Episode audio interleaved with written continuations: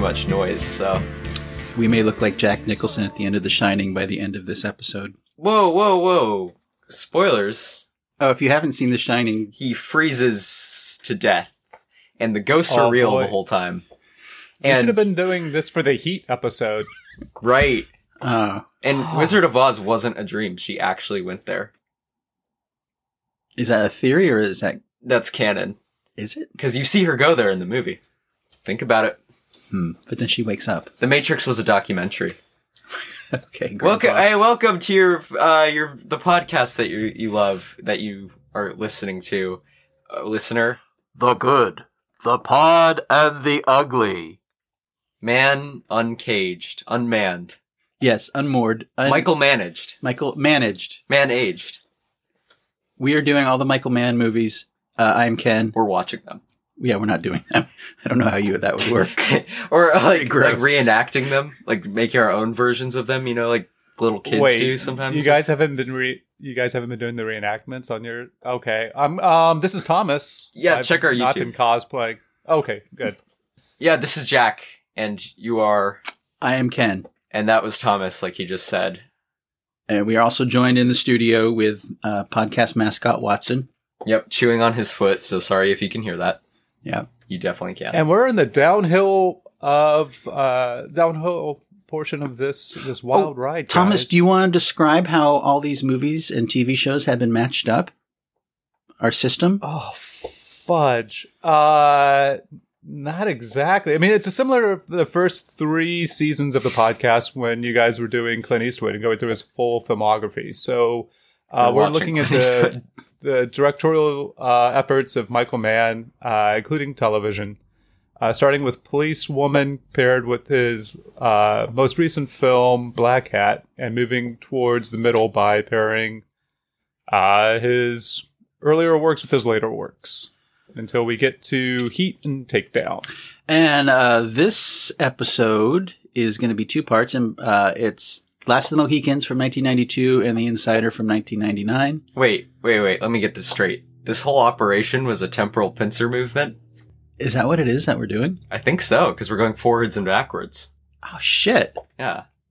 Haven't Why, we said- why did, talk- can we go back and re-record all the Eastwoods so we could just say or can we go forward and re-record fuck? and send it back, or whatever happens in Tenet?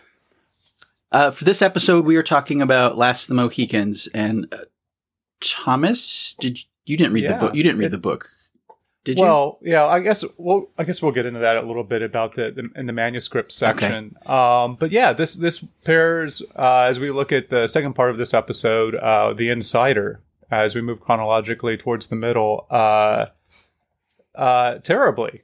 It seems like so. I think it's a good idea that we started uh, uh, separating these out. Um, uh, dedicating a full episode just to, to, to one film. So, because uh, there's been some pretty good, um, uh, like the Keep and Miami Vice that they had interestingly um, dreamlike atmospheres and some dude on a boat. But this was this was hard to like figure out some commonalities between. I guess both have disloyal employees who betray their employers.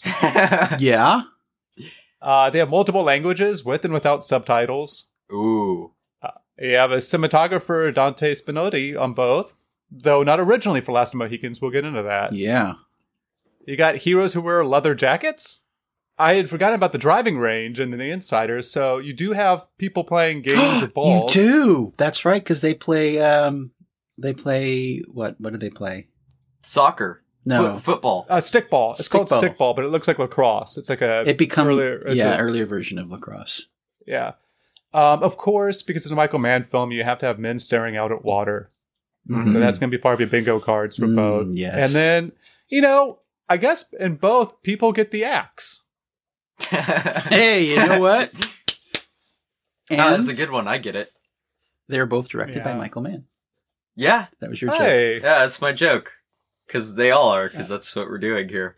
Oh, It's watching those. yeah, that was your joke. Yeah, Yeah, that's my so joke. Last of the Mohicans, uh, released September 25th, 1992. Uh, $40 million budget came in at 143 box office.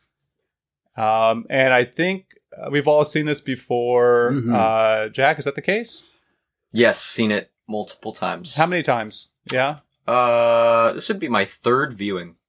Okay. Uh, and when we're talking about this, we'll get into this in a moment, but you watching the director's expanded edition? Yeah, we we watched the the definitive edition. Yes. The 20, the 2010 release, I believe? Yeah. Okay. Yeah. Uh, yeah, I think we're all fiends for Mohicans on this podcast. Uh, Ken, uh, did you see it in the theater? Um, I was working in a movie theater uh, in 1992, and I remember this. I, I was a big Mann fan back then. Uh, but one thing I remember about this movie when it came out, because uh, a lot of the people who worked in the movie theater were were young women, how to a person how they swooned over this movie. Not necessarily because Daniel Day Lewis is hot, even though he is. Um, Right. Just the the the the simmering sensuality between Day Lewis and Stowe. I, I remember so distinctly how it seemed to capture every single you know female employee, where they just flat out in love with this movie. And I don't think Mann has another movie that you could say that about, where he taps into something that uh, women seem to really like. Yeah, the romance being such a, I guess. I don't know. I don't want to talk about like full quadrant movies, but I mean, it seems like uh, it it brought in an audience that wouldn't necessarily go see Collateral or Miami Vice. Uh, Miami Vice, yeah. it's it's so different from his other movies. It's at some points like almost easy to forget that it is a Michael Mann movie, and then at other points there's like a low angle of a dude riding in a carriage looking out over the, the landscape, and it's like oh, okay, it's still Michael Mann. Don't worry. Or or there's a long scene Yeah. with no dialogue and a, a fucking great song accompanying yes, you know uh, an amazing set piece. For sure. Yeah, I mean, if we're playing uh, bingo, the Michael Mann bingo, you have an incarceration scene, you have a hospital scene, Oh wow! you have messages that get intercepted. Now, I think that's that era's phone tap where you get the messengers uh, taken out and, and their uh, letters stolen, their missives stolen. you have somebody running, right? a lot of that. A lot of runners. Uh, you have horses. And you get a cougar, which is kind of like a tiger or a wolf. Um, so you also get that wild animal in there. Uh, you got some boat travel. That's true. Oh yeah. Go slow boats this time though. I, I think this is a judgment call. I, I'm gonna Ken. Do you think this one counts? Do you think and right before Daniel Day goes to have that big makeout session, do you think that the dancing scene in the fort counts as a club scene? They are both walking through Oh, yeah. the revelers Right. and I think it does. it totally does. wow. Well, I have bingo, but we'll keep going. There's also an instant romance, like you see in The Keep, Miami Vice, Public Enemies, and Black Hat. Yep. Yeah. And there are multiple cuts of this film, like Thief, Manhunter, Black Hat, Ali, Miami Vice, and Heat. Jesus. Yeah. Wow. That hits all the marks. It does. Just like an arrow being shot. And it's weird that it hits all the marks because, like you were saying, a, a lot of it is so different from all of his other movies. Right. Um, but when you dig a little deeper, it's really not. yeah. Uh, so, can you tell us a little bit about the background of the making of this movie? Why why did Mann want to make Last of the Mohicans? It's a pretty pretty Well- pretty pretty big left turn given his uh, Yeah. work up to then. Well, I I think there's two. I don't. I feel like there's maybe two answers to that. I mean, so one, um, he this is his mo- this is his follow up to Manhunter. He had done a lot of television, so it had been six years since he had made a film.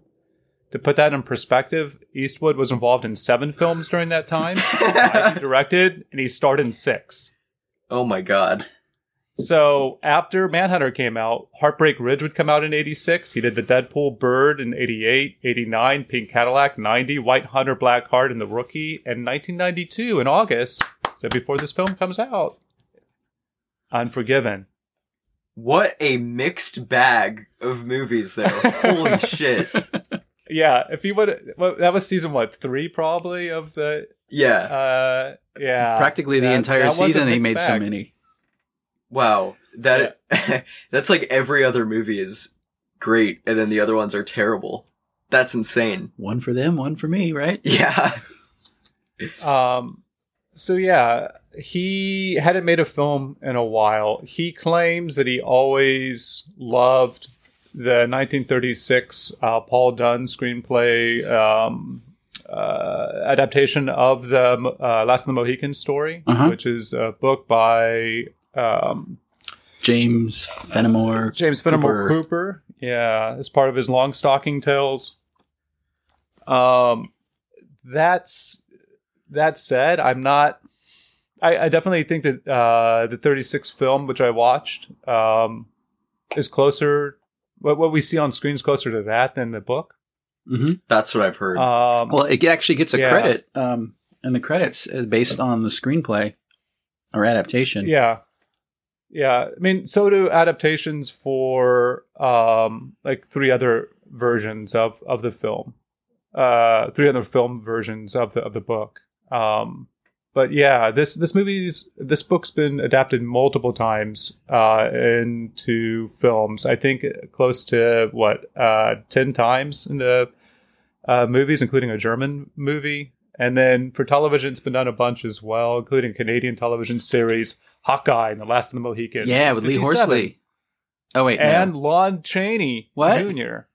Yes, and Brownface, of course. no, wow. Yeah. no, that's not right. You know, I guys, I, I gotta say I like this movie. It's all right, but I prefer the Hanna Barbera Productions children's animated classics, The Last of the Mohicans. That fantastic cover. Oh wow, Yeah, that is a great cover. it's really great. Uh, we'll, we'll put that in the uh, show notes. Maybe we'll put it up on some of. I don't know if we get the rights to it. We Might put it up in some of the billboard. Uh, we could put it in the Anna Manimated section of the podcast. Oh, oh, yeah. So originally this was going to be a summer release, um, and then thanks for sending over that article, uh, Ken, from the LA Times in '92 uh, by Jane Galbraith, who explained that it was supposed to be released July 10th, but the studio pulled it. It was originally going to be a three-hour cut of the movie. Uh, and uh, they screened the version that they were going to put out. Uh, the audience was not very receptive to it. Uh, they said it was kind of unevenly pa- uh, paced, and it was a little too graphic. Mm. Hmm. So uh, this film had its setbacks also included in that article. hmm Uh, you had a costume designer who walked off the set. the original director of photography, uh, Kubrick alum. Um, why am I blanking on his name? Uh, Doug Milsome, Yeah. uh, who would direct. I'm sorry, who would be the cinematography cinematographer on Full Metal Jacket, but was a camera operator on. I've never. What's this film? Barry Lyndon, Larry Bendon. Yeah, I don't know. and, and you, you can see why a man went went to him for this. yeah it seems uh yeah it seems like you want somebody who has the ability to do like a barry lyndon uh, even though he wasn't on paths of glory like s- something that is able to do that large breadth uh depth of field breadth of of that external world uh nighttime lighting hmm candlelight like uh uh, something that somebody can do a period piece uh, as mentioned in the similarities, uh, it would end up going over to Dante uh, Spinotti. So Yeah, it's a great looking uh, to- movie. to- it's an amazing looking movie. Um, and there was also some uh, issues. Remember, they went from the longer cut to the shorter cut. hmm So originally, Trevor Jones uh, had done the original um, original three hour cut, but when they cut 50 minutes of, of it out, they needed to rescore it. So they brought in Randy Edelman. Um, so both of them would receive credits for the film score. it's amazing all that trouble how how well it turned out, and um, I think you It really is. And then, I mean, uh, he, there was some concern about Michael Mann running over budget that, you know, I heard or read, um, haven't verified that, uh, at some point Sony, I believe, sent out, um, somebody to look up, look over his shoulder yeah I read that and just to make sure, I'm sorry, it was Fox. Uh, would send somebody out to look over his shoulder just to be like, okay, that's done. Let's we're gonna move to the next one because he had so much coverage that he was doing and so many different takes. This is I want to do a little sidebar on Morgan Creek Entertainment oh okay because they were yeah they're the producers on this. Um, the distributors would be 20th Century Fox and I think overseas Warner Brothers probably. But they, uh, starting in '88, would bring us such things as Young Guns and Dead Ringers. They uh, they helped finance a lot of um, uh, movies that I, I think of as the '90s, like Robin Hood, Prince of Thieves, and uh, Ace Ventura: Pet Detective and True Romance. All great movies, except for True Romance. Uh, well, well, they would then go on in the 2000s to start doing things like uh, Battlefield Earth. Still, I mean, somebody has to pay for it, right? Yeah. And Ace Ventura Jr. Pet Detective, which I didn't know existed, but I'm eager to check out. Uh, yeah. Okay. Tell. Let us know how it is. Uh, you, Uh, we we I- could cover it in our um, Up Morgan's Creek podcast that we're starting. well, that sounds a little bit like, uh, and so we won't go too much into maybe the, the actors and other things behind him because you, there's always the sense of Daniel Day Lewis being a method actor, and that's one of the things that comes out um, of this is how much verisimilitude that they had. Everything was made uh, as it was in the past uh, with strong attention to detail. Mann and Daniel Day maybe trying to one up each other in authenticity Yeah. but uh, that, that I guess that like, that's we've already talked a lot about Daniel Day Lewis, not on the just the Lincoln podcast, uh, but also Daniel Day Lewis in the news radio. Where- We it was a it was a weird compromise between the three of us because of course Ken likes Daniel Day Lewis movies. I'm a big fan of late '90s television, uh, the television series News Radio because I Oh. love Dave Foley. And then Jack's favorite podcast is the Joe Rogan Experience, and he was on, Joe Rogan's on News Radio. So it, it just was it seemed like it was really for people like us, and nobody else really wanted to listen to those three things being discussed all in different ep- uh, all in the same episode. well, you're So- forgetting that we also every episode had to dissect a Huey Lewis in the news song at the same time, so that made that really threw a wrench in things. Do, you, do you have a favorite uh, Huey Lewis in the news song, Jack? Hip to be square, the only one I can think of. Do you? Power of Love. Oh, that's from Back to the Future. It is. I know the whole monologue Yeah. from American Psycho. Four, Yeah, the most accomplished that- album. Yeah, I, I was just reading a bunch of Bret Easton Ellis on air whenever we were doing that, uh, doing the the soliloquy Right. um, American Psycho. Yeah, um, yeah. Daniel Day was up for Dracula to play Dracula in Bram What? Stoker's Dracula, but he was committed to to this movie instead. I was just watching that movie on YouTube the other day. Well, wa- did he uh, maybe the offer for Dracula because he was living in the woods, like um, um, Hawkeye would have actually lived, and the offer was delivered by horse, but it was too late, and Old Men had already been cast. Or the messenger was intercepted. There you go, or it was sent by a crow. I don't know. Right. Raven. Raven. Owl. Magic. I'm just thinking of things from Harry Potter now. I thought you were doing Game of Thrones. No. Uh, so Jack, yeah.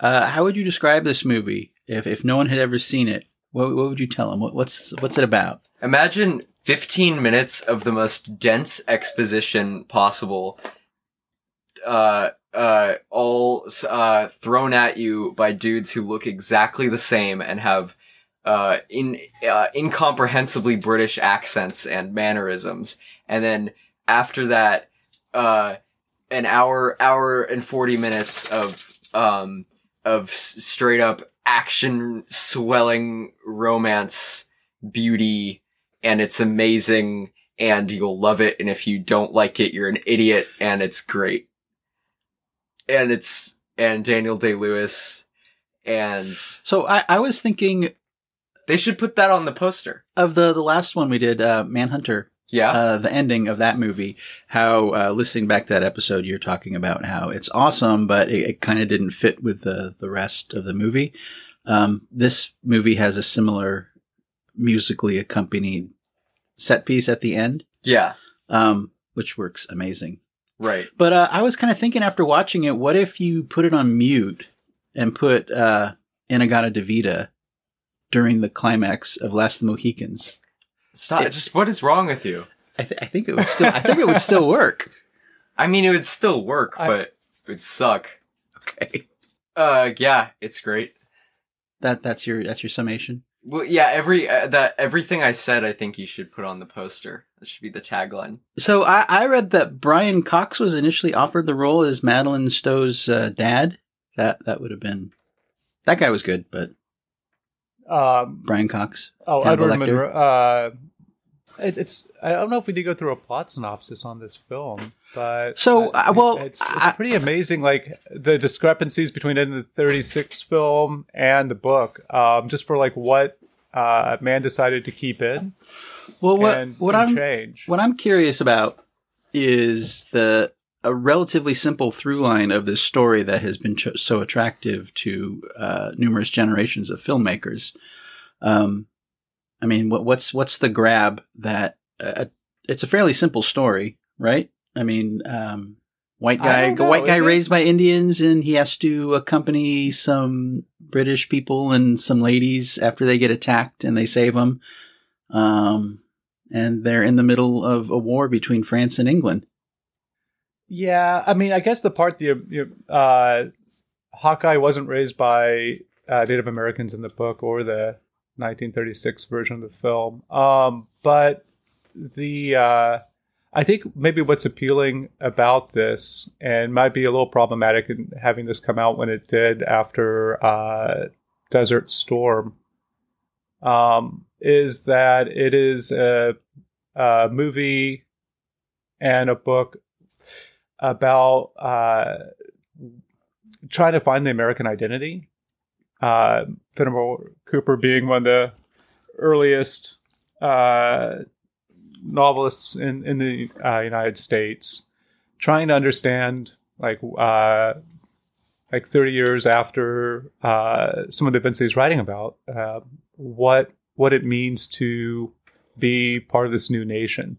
And in the 36 version of the film, it's really trying to deal with the idea of like isolationism with World War II. Uh, you have uh, people, uh, the idea being that uh, the introduction of like uh, settlers uh, and uh, the Yankees not wanting to be part of the not be conscripted or not or be able to go home in case there's an attack, um, being uh, kind of lukewarm on the British efforts against the French.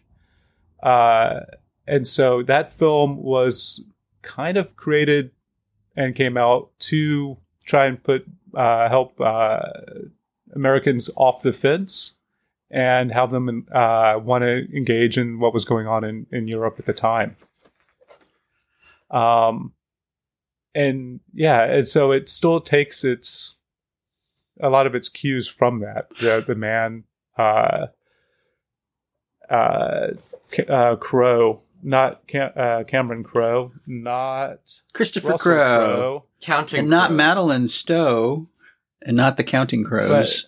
Yeah, but Christopher Crowe, uh, who also shares screenplay writing credits with uh, Mann on this, who Mann went to uh, tried to get him off of the get, to to strip him of those credits. Classic Mann. Um, yeah, but uh, yeah, the um, the '92 film. Uh, I, I one of the interesting things about having read a little bit of the book, I've read the, uh, uh, I think the Pioneers, uh, which is the first I think book in that series, and I, I tried to read um, Last of the Mohicans.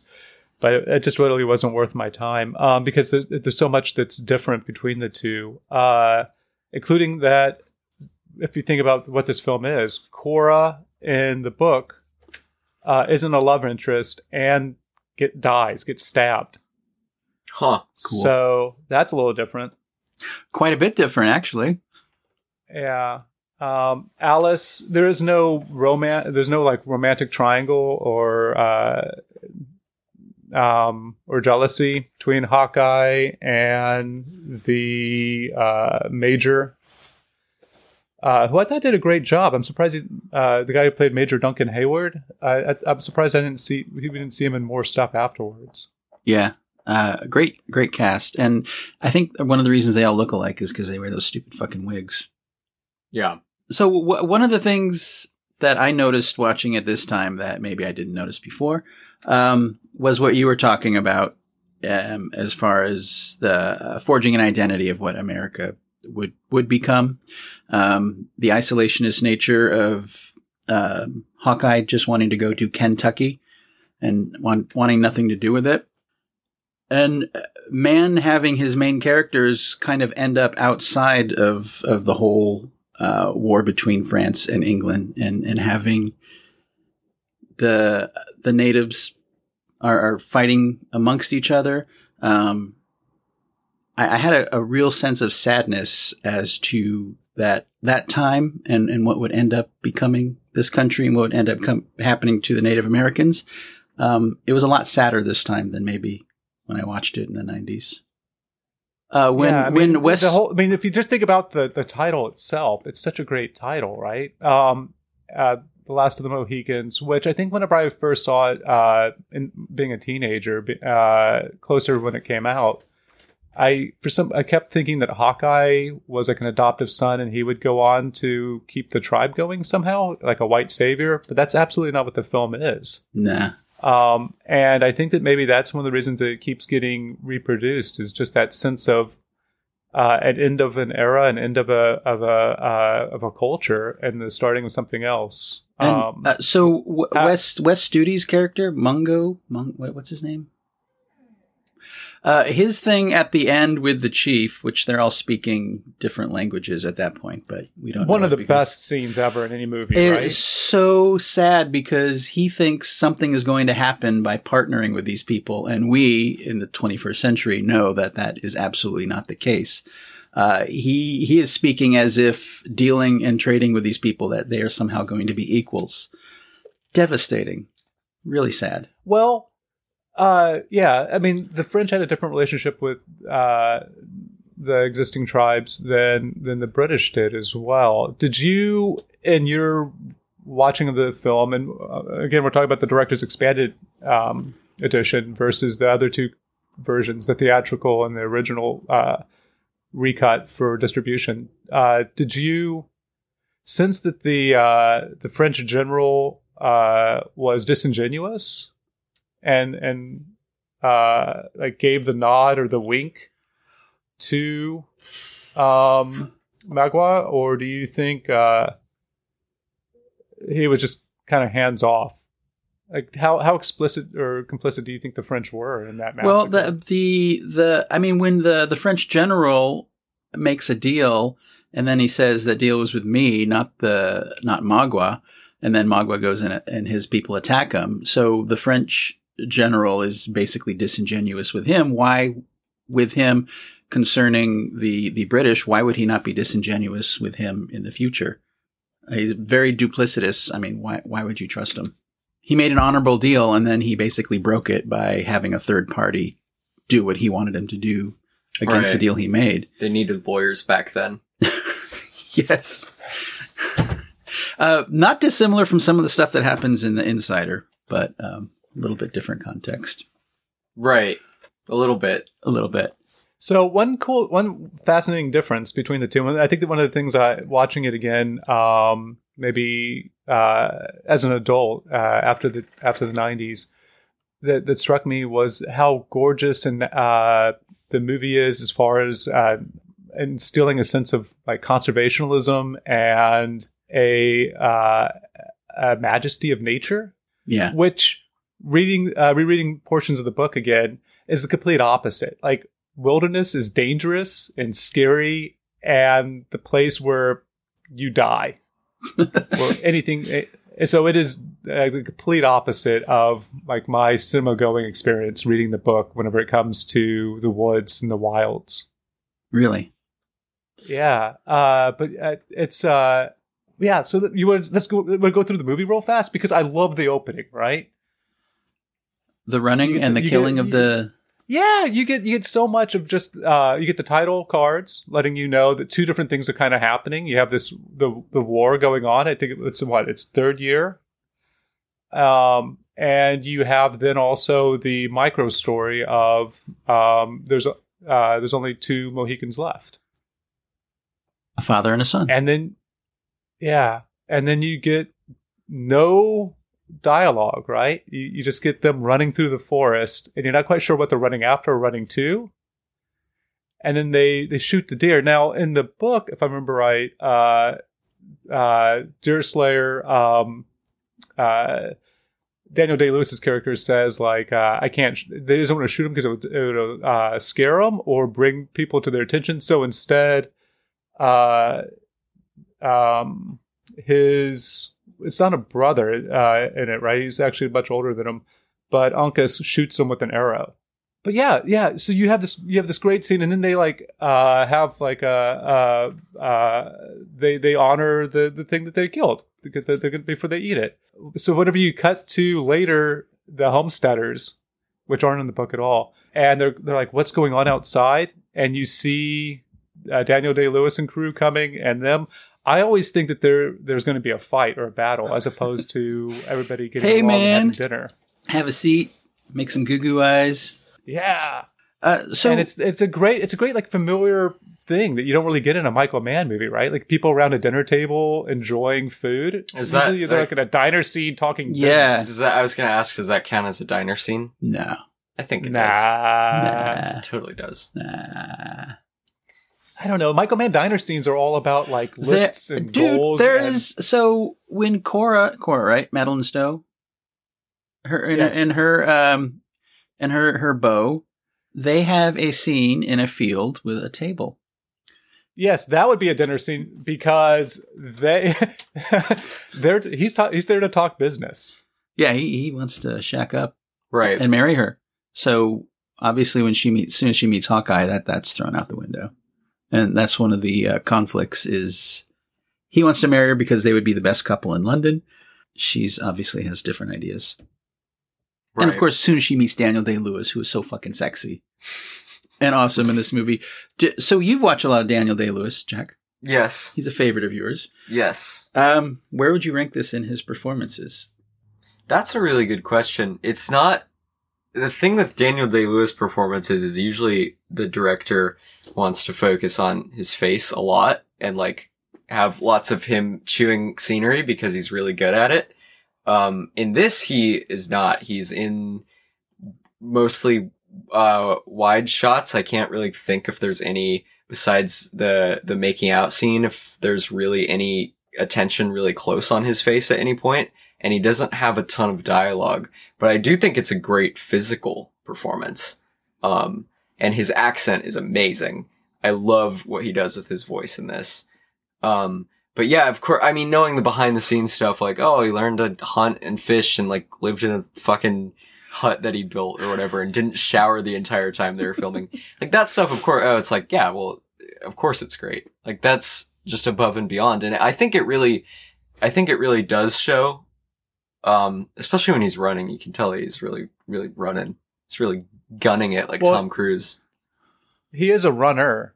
Like uh, one of the things he he was upset about uh, listening to some interviews is that he didn't he wasn't able to really go out for a run during the shooting because they were trying to get him to bulk up. He was drinking.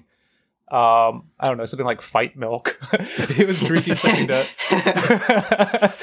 uh, I guess that's another crow reference. Um, uh, always sunny. Yeah, he was drinking uh, stuff to like to bulk up because he's na- naturally very very lean, especially uh, Yeah. in his uh, 30s. As Yeah, he was that's true. The time he was sh- shooting this. He he is pretty bulky in this compared to some of his other roles. Yeah, like what did he ever do a movie where he has AIDS? He seems like the kind of actor that would do that. Uh, should we? Or like an eating disorder, like The Machinist. Right. Yeah. Um, you know those Oscar performances. Yeah, where they they they do a lot physically. That, Yeah. that's the role. yeah. Um, I I I think this is one of his most like iconic roles. I don't know, like you said, I don't know if it's his best because he doesn't really say a lot, but what he does physically with the character. Yeah, Yeah. and he's in a lot of like three shots or like uh he has always like uh he's always framed with other people, usually off to like the right hand side of the of the screen, and you can see like him thinking with his face. But it's I what's I think one of the great things about this being a Michael Mann movie is that uh in the popular consciousness and uh you you have Native Americans as quiet people or stoic people especially like whenever uh Magua's uh whenever um Alice Munro jumps to her death, Spoilers. his reaction is one of like shock, but also he can't express it. You can see him trying to like he, there was a loss, but at the same time it's like, well, that's done, and they walk off. He's not a psychopath, despite uh being the bad guy in this. I love And the scene and where despite the killings. I love the scene where he explains his backstory to the French dude because it's it's very simple and it's very like like not only is he completely besides wanting to kill the two daughters which is a little far but he is actually completely justified in his actions I think and that's I think the movie doesn't shy away from that I don't think that yeah it doesn't make him out to be a totally sadistic psychopathic bad guy Yeah. really what he's doing if it was framed differently, he would be the main character out on a revenge mission. Yeah, I think I think the only two people who really come off smelling like roses or like are, and it's weird to uh, maybe we could try and figure out how he does this, but is Daniel Day and Russell Means, right? Like, and of course uh, Madeline Stowe Yeah. and uh, her sister. But if you think about it, the British aren't good, the Americans aren't necessarily good, the uh, and uh, the tribes and the French are, aren't good either. Yeah. That's so true. So the the centerpiece of the the center of the movie is uh, based around the the battle of the the fort. Uh, amazing bit of production there. yeah, how much did that cost? That must have that must have been they said insane. s- I, I- I think I read seven million to build. Not, that's not shooting it or anything else. They shot it at night. They had the giant lights uh, Oh, so to be able to do that. Did you read I the? think they shot. Uh, they shot like basketballs painted black, but they would melt in the cannon. yeah. So there was an anecdote. I, I think this may be made up, but it also sounds it could be Michael Mann, where they were shooting all night, and then Uh-huh. um, Michael Mann said, uh, "What's that orange light? Get that fu- turn that fucking thing off." And someone said, Yeah. "Michael, that's that's the sun. It's morning." Uh, I don't know if that's true, but I want it to be true. I I would say it's definitely true. Yeah. It just seems like it's it, even if it's not true, it has to be true. Yeah, and then and then It's- after he it's heard almost overdetermined. and after he hears that, he says, "Well, can we do something about it?" Right.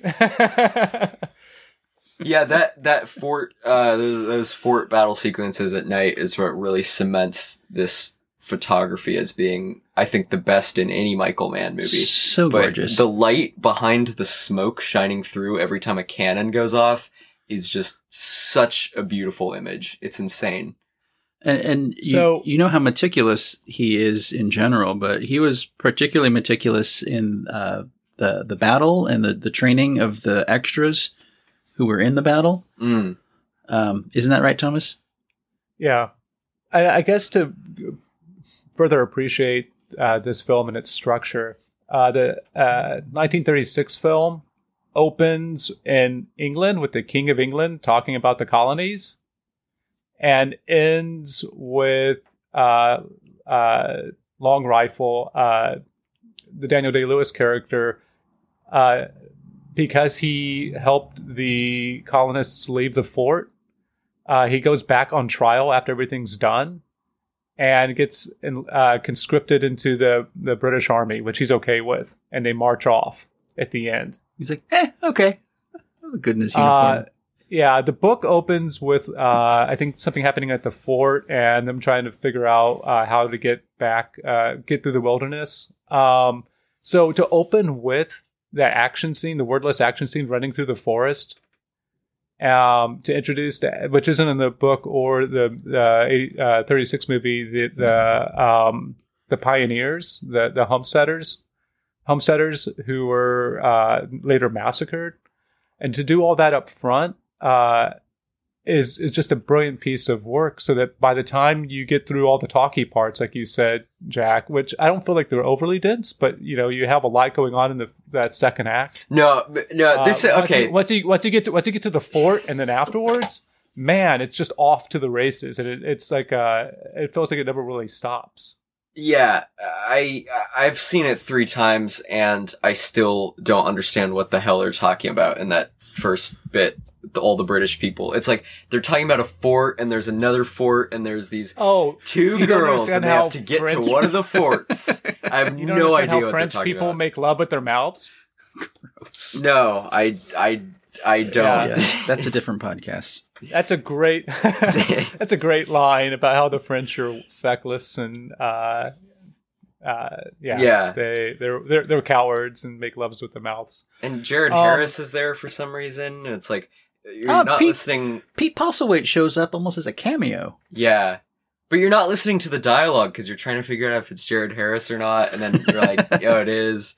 And Like, what did he say? it's a great. I think it's a great bit of filmmaking because it gets basically all the story you need out of the way as soon as the movie opens, and then yeah, like you said, I think from the point where they find uh, their buddies all massacred onward, at like you have the the night sequence where they're trying to sneak by, and then the French uh, they come across the burial ground, and it's really tense.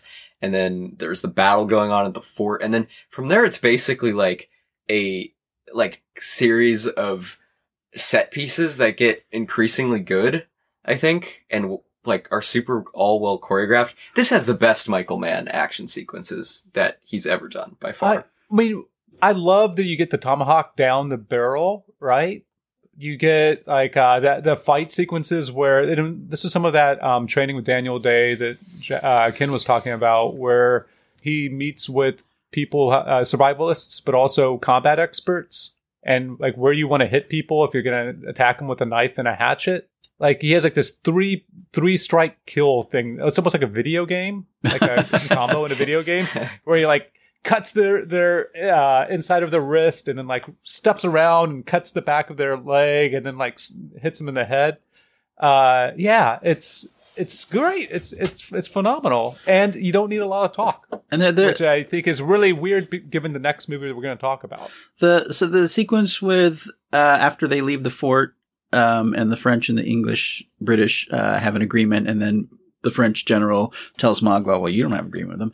Uh, there's that. Uh, See, there's, I don't. You know what? I, I'm. I don't think he gives him. I don't think he gives him even the wink. I think he just says like it's between you guys. Yeah. Um, because Magua gives him the speech of like, "I want to kill these people," and the French isn't going to say like, "You can't do that," because he has that political alliance with the tribes as well. Um, but but the the sequence with the attack i- it's pretty brutal. But the the scene where the during the attack where um, Daniel Day Lewis Hawkeye whatever long rifle long rifle because he carries a long rifle or we is it a euphemistic nickname? We don't know. Well, the, but uh, the the scene where he like he starts like going through the crowd, he's like completely focused on where she is. Um, Uh-huh. Is probably one of the for his character probably the best badass moment because uh, at the end of the movie That's on the poster is him running.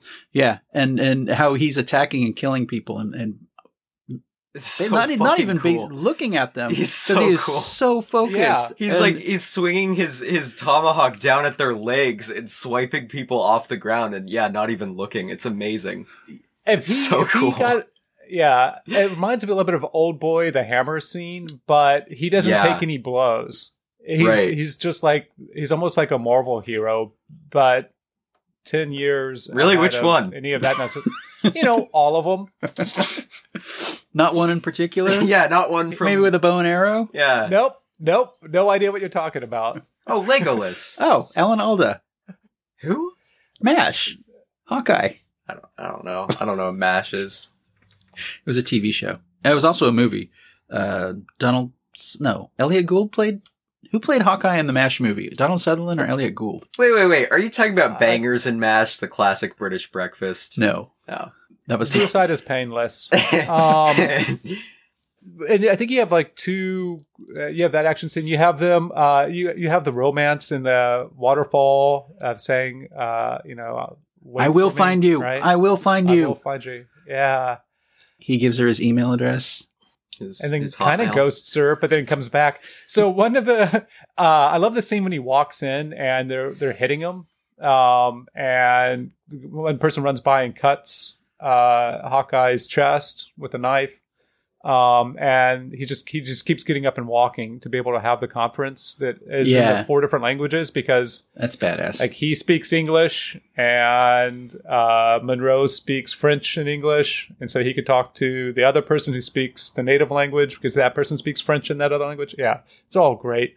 Um, but in the book, big missed opportunity. In the book, uh, Hawkeye wears a bear suit and pretends to be a bear to get inside. no, I swear, I swear. no. Yeah.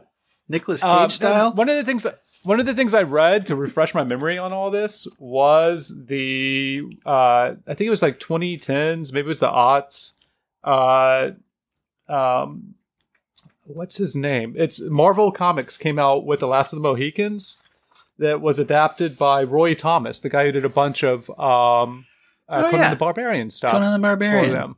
And he also did a, a comic book for DC called uh, Arak, Son of Thunder, which was uh, a straight um, story about a Native American in the 18, 1700s. No Yeah, so superheroes I or went- magic. So I went and grabbed that to refresh my memory on a bunch of stuff. Uh, because what he did was he went through and he kept the same language uh, from the book. He just cut out all like a lot of the exposition and all of the other things, um, to so I could remember kind of like what the structure of it was. And yeah, you get you get Hawkeye in a bear suit, a little bit, I guess, a little bit like uh, Cage in a bear suit, hmm hmm uh, sneaking in, breaking up the party. Uh, so when reading about the different cuts, the the theatrical cut has the scene where um, Hawkeye tells um, googly-eyed British dude that I think at some time, at some point, we're going to have a serious disagreement. Um, that the second cut that Mann did, he cut that out. Yeah, which, which is weird because that that's one of the that's one of the great lines of the movie. Okay, is it, is it working? Yeah. Oh yeah.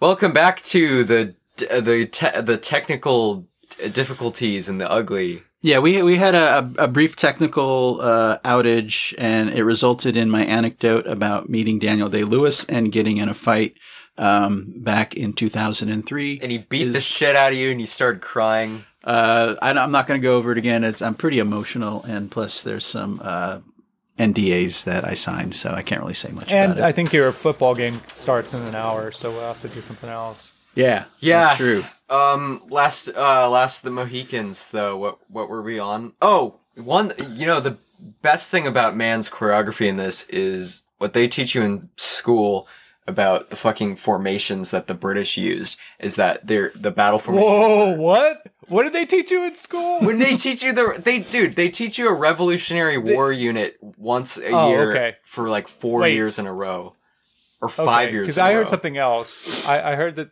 something. Okay, Uh, they, well- they don't actually teach you about fucking formations. No, they don't. used. They don't teach that in school. They teach about the French making love with their their mouths, though.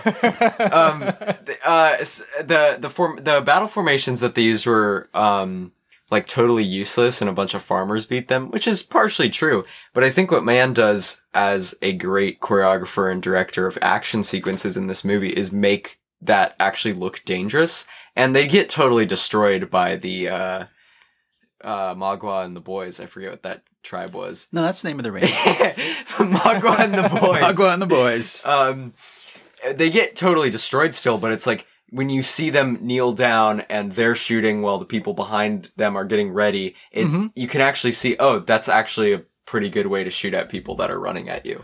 Yeah, It's a fairly effective. Stark contrast to Barry Lyndon, um, where they just march toward each other. Right.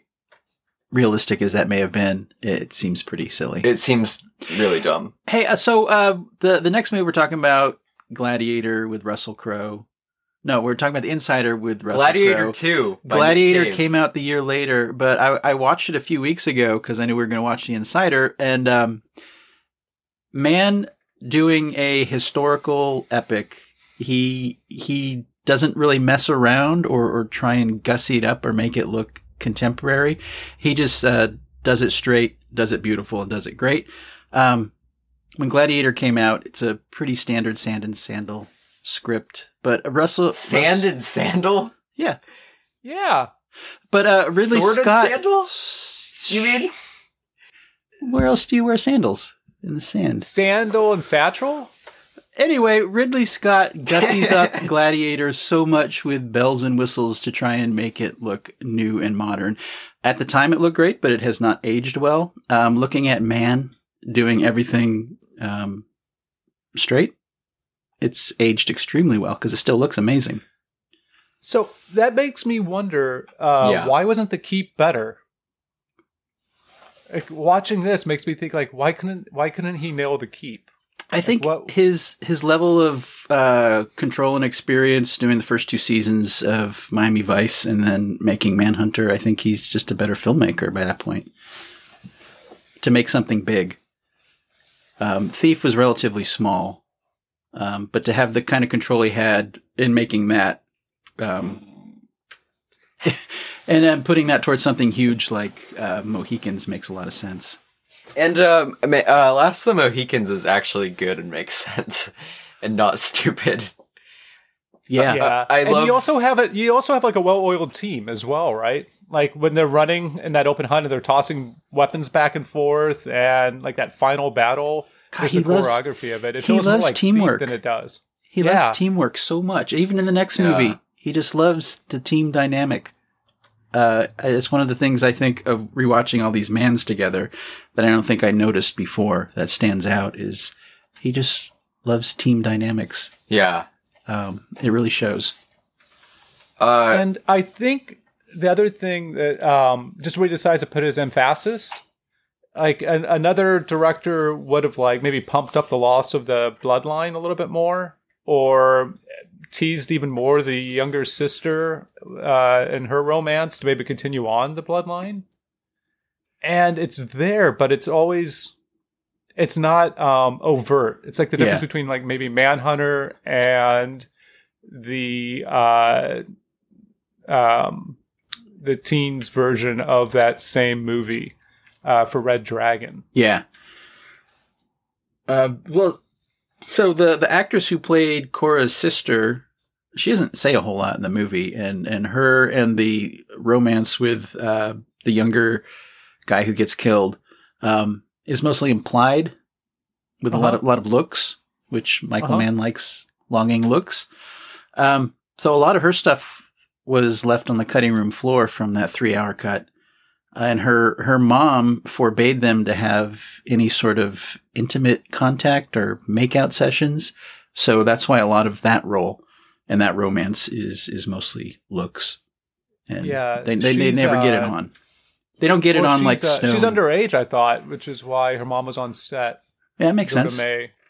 I would have done the Um, same but thing. what's also interesting is maybe this is kind of goes to uh like the, with, with that instant romance between Daniel Day and Madeline Stowe, uh, it's a little bit more earned than the keep, but you get those great cuts and uh, them against a background. But unlike them going to the bone zone in uh, the keep, in this, it's it's really just a makeout session. It gets everything else is implied yeah, but it's I think it's chaste enough that it allows for it to be romantic, um, and and to have that uh, the wider audience um, enjoy the romance.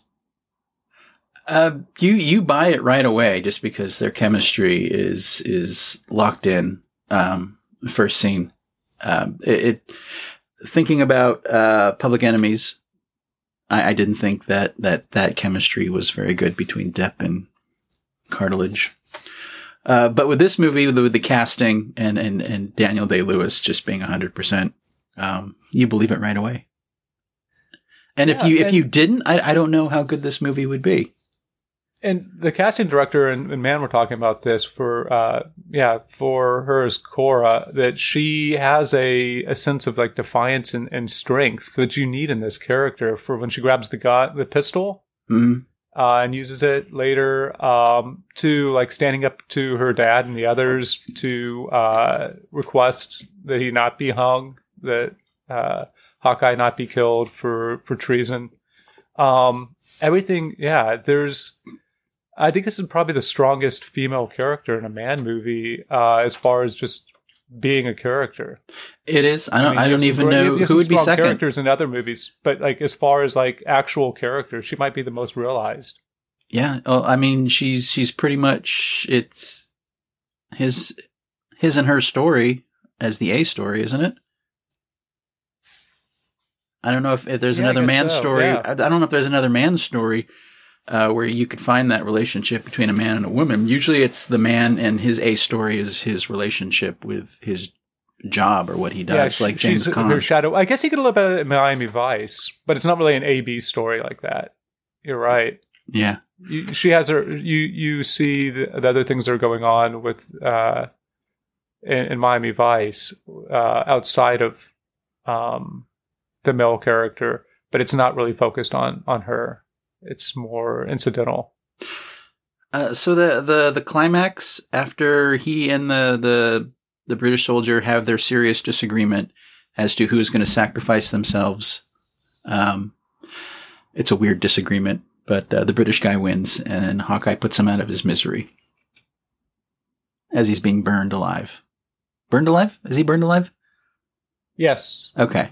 in this he Yeah. is not not in the books or, but yeah. Yeah, in the books, he just eats a, a really bad crumpet and then gets dysentery and dies. Right. trades his boots for beer. Uh, no, it's the Oregon Trail.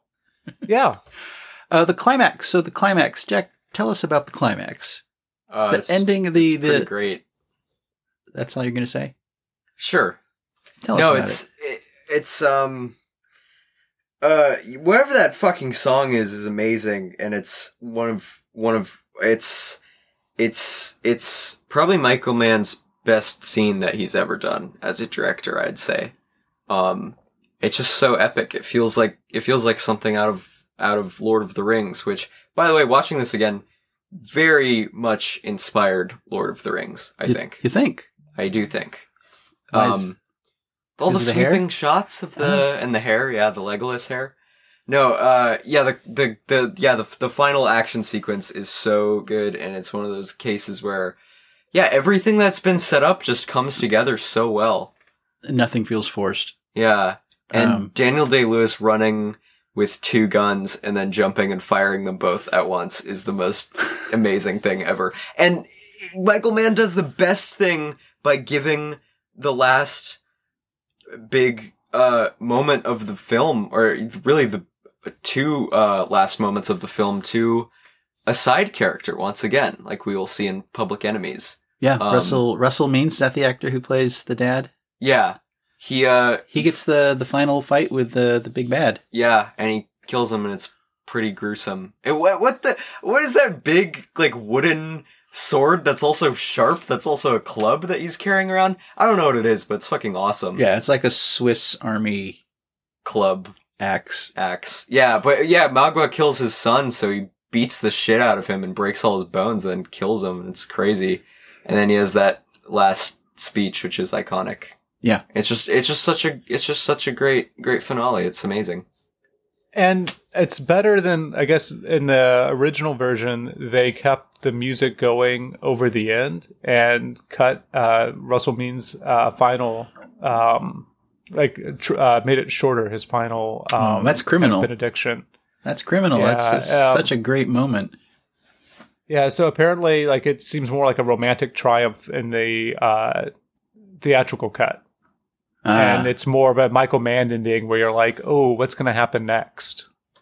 Like, who are these people? Like, what? Th- this thing has changed people's lives. What's what's next?" yeah.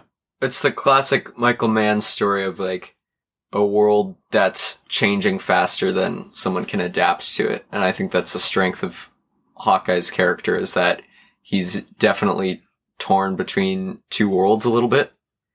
And yeah, he's more interesting than a character, I think, that's just doing his job. Cause, you know, what even is his job in the future? There's no place for him. That's true. There is no place for him. Well, what about uh, uh, the dad, Russell Means' character?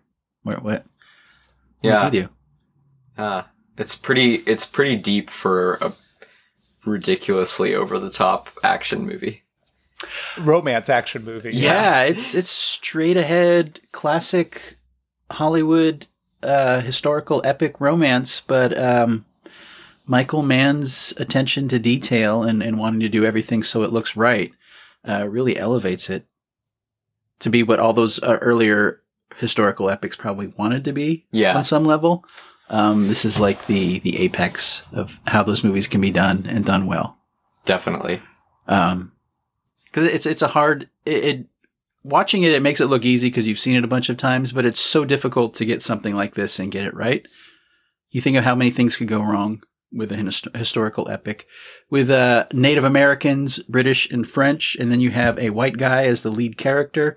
Um, it could be problematic, but there's zero problematic in this movie, I feel Yeah. because uh, everybody is portrayed as human, and um, the the natives who are violent, and there are natives who are not. Uh, the French and the British, neither of them come off well. Yeah, they're both horrible, and I, I, yeah, I love that the dad is not portrayed as a good character in any, any way whatsoever. He's so horrible, and that moment is actually really satisfying because he is going to kill Daniel Day Lewis. So that moment when Magua jumps down and starts cutting open his chest to pull out his heart, and like his his boys surround him and like immediately like hold out their their weapons, surrounding him in a semicircle. It's so fucking cool. That could be the album cover, is them surrounding him and him pulling out the heart. Magua and the Boys. Echo and the boys. Whole lot of heart. That's the name of Yeah, the album. There you go. But yeah, and then Magua, of course, because he kills the the dude and he's taking Alice as a slave. And I, I have actually seen some criticism where people think that she's a two dimensional character for jumping off the cliff when her boyfriend dies. But I have always thought it was very clear that she was jumping off the cliff so that she wouldn't be a fucking slave for the rest of her life. Right? Yeah, that, that guy was her, her one hope. Yeah. Anyway, uh, it's still very satisfying when Magua dies. It is. Uh, uh, Wes uh, Studi, who would work with Mann a couple more times, right? At least one more time. In what? Heat. Really? Yeah. It's in Heat? He's in Heat, right? Right, Thomas? Is he playing Heat? Uh, He plays Johnny Heat. shit. Yeah, he's in Heat. He's uh, the detective. Yeah. Oh, okay. Gotcha. Uh, amazing performance. I don't know if I appreciated it as much as I did watching it this last time. Um, cause like you said, I mean, kind of understandable on one level. Another level, he's pretty horrible, but then his naivete of, of thinking that he is going to be equal to these people that are uh, essentially taking over his country is pretty sad. Yeah, it's pretty. I really felt sorry. That's the only time I felt sorry for his character. Um, yeah. Great performance, though. Again, iconic. I think Madeleine Stowe, probably her most iconic role. Yeah, I, I definitely rank this film over the 1936 version. That's Yeah. good. That's good. I, I would Yeah. I would say this is the best. uh, Like, not even close to Michael Mann's other movies. Like, it's fucking god. I'm gonna kill that piece of shit. Uh, Jack is not seriously going to kill our dog. The dog is just whining, and he let the dog out the door. This is Michael Mann's best movie, and it's not even close. And it's also one of my favorite movies of all time, probably. So, Well, what did the internet say about it? What did the internet say about Last of the Mohicans? Um, do do do do do. That's the Hanna Barbera picture again. All right. Uh, here's from from Google.com. Paul Jackson says, "I'm pushing 70 and still have to use the I've been cutting up onions alibi. The music, the action, the acting, all out of sight. The ultimate chick flick. Go ahead and call me politically incorrect." What? Don't know what that means. Pushing 70 what? Pounds? Where, where, is that a she? Paul. Oh, Really tiny guy. okay. Tiny Paul. Tiny Paul. Um, Davy Feller gives it five stars. Last of the Mohicans, in my opinion, is the greatest movie I've ever seen, and I have seen a ton of movies. Sean Lemire gives it four stars. It's just a great movie, in my opinion. It's pretty much just a gore movie. Nine out of ten would watch again. What? I don't understand people who use the amount of movies they've seen as making them some kind of expert because we don't know what these movies are. It could be shit. Just because you've seen a lot of movies doesn't mean you have you But, have better but if somebody taste than also said, else. "I've seen two movies in my life: something about Mary and Last of the Mohicans." um, we didn't even really talk about it, but the violence in this is very realistic and not graphic at all. Well, it's not exploitive. Yeah. yeah, when you when he cuts out the heart, you actually don't see any of that until the heart comes out, right? Yeah. So it, it it's blocked, so you don't actually see. I think If- more of it's implied violence, but you do get like the bone crunching blows whenever Magua's getting beat up by the wooden Yeah. uh, club thing. But that that all I think this one of the strengths of it is it all feels very real and a, a worse movie would have made it more over the top. Yeah, the the speed at which they uh, scalp people is Mhm. something that I've always marveled at this because usually in a movie they will they will cut and it'll be you know it'll be really graphic and they'll start from the the top of the scalp and the guy will be screaming. But this one uh, they are so quick. So the person goes down, they swipe it, and that's it. Yeah. It's like uh, someone in a factory opening up boxes, with a Right. box cutter. I wonder if there's a way to test if it's really that easy. Do There is a haircut? there is a way to test, but it would require someone to lose their scalp. It would require someone to go to jail. Well, unless you don't get caught. Don't have anything in your life you can't turn away from and walk away from in 30 seconds flat. Uh, Anna Is Garza. is that- Anna Garza says ultimate romance action film. Daniel Day Lewis was never so sexy and romantic and a total hero in a romantic setting, beautifully filmed, totally rewatchable for years see, to come. See, see, that's where you want to know if they've also seen Lincoln. uh, Zachary Griffith says it's cool and funny. Stanley Keeler gives it five stars. Never watched it, but it's very bad quality. What? PSG gives it five stars. Pretty near perfect ripping yarn. Yeah, I'd go with that. William Walczak, do you know him? It's a Polish person. Might be your cousin or something. Yeah, I know all Polish people because I'm half Polish. Uh, gives it five stars. Producer Hunt Lowry, the best. I don't know if that was a producer or not. That was kind of funny. I hear he's the best though. Uh, Donovan Myler says fantastic, ooh woo. Beverly Woolley gives it one star. Did not like it, could not understand half of what they said. That's what I was saying, the British accents, Yeah, but who cares? tripping people up. And Judy Gyrand gives it five stars, powerful, won't make it through, through spelled wrong, without tears and shock. Uh, this is definitely uh, my favorite movie that we've watched so far of the Michael Manns. Well, save something for uh, filling out the LA Takedown episode where we go through and rank them all. Yeah, Um, the Takedown Countdown. nice. Yeah, we should. We need to have theme music for that. Yeah, I already said it, but this is my favorite too, so. Spoilers. Did- What, what what's a man lesson that you got out of this, Jack? You can still learn lessons Oh, even though you're a man now.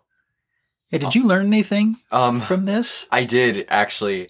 Um, if you, if you, well, this might actually connect to the other movie because of a little Unabomber connection.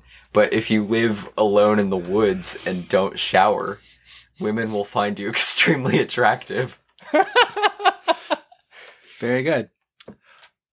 Uh, so th- this was uh, we're gonna next week we're gonna have part two of this episode because we're pairing it with the Insider. That's why Thomas had all the comps at the beginning of the episode. Yep. Um, so um, in the meantime, social media. We're on all the social media shit. You can Yeah. email us. You could SoundCloud. Thanks to Weird AI for the theme song. Oh yeah, great theme. We're going to Yes. use it even more now that we're splitting the episode up.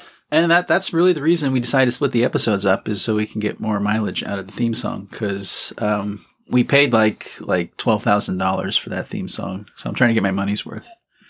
10, 10 to 12,000 is what you give a consultant, I think. Oh, Uh, but we'll get ten is next enough to kill a man. that's right.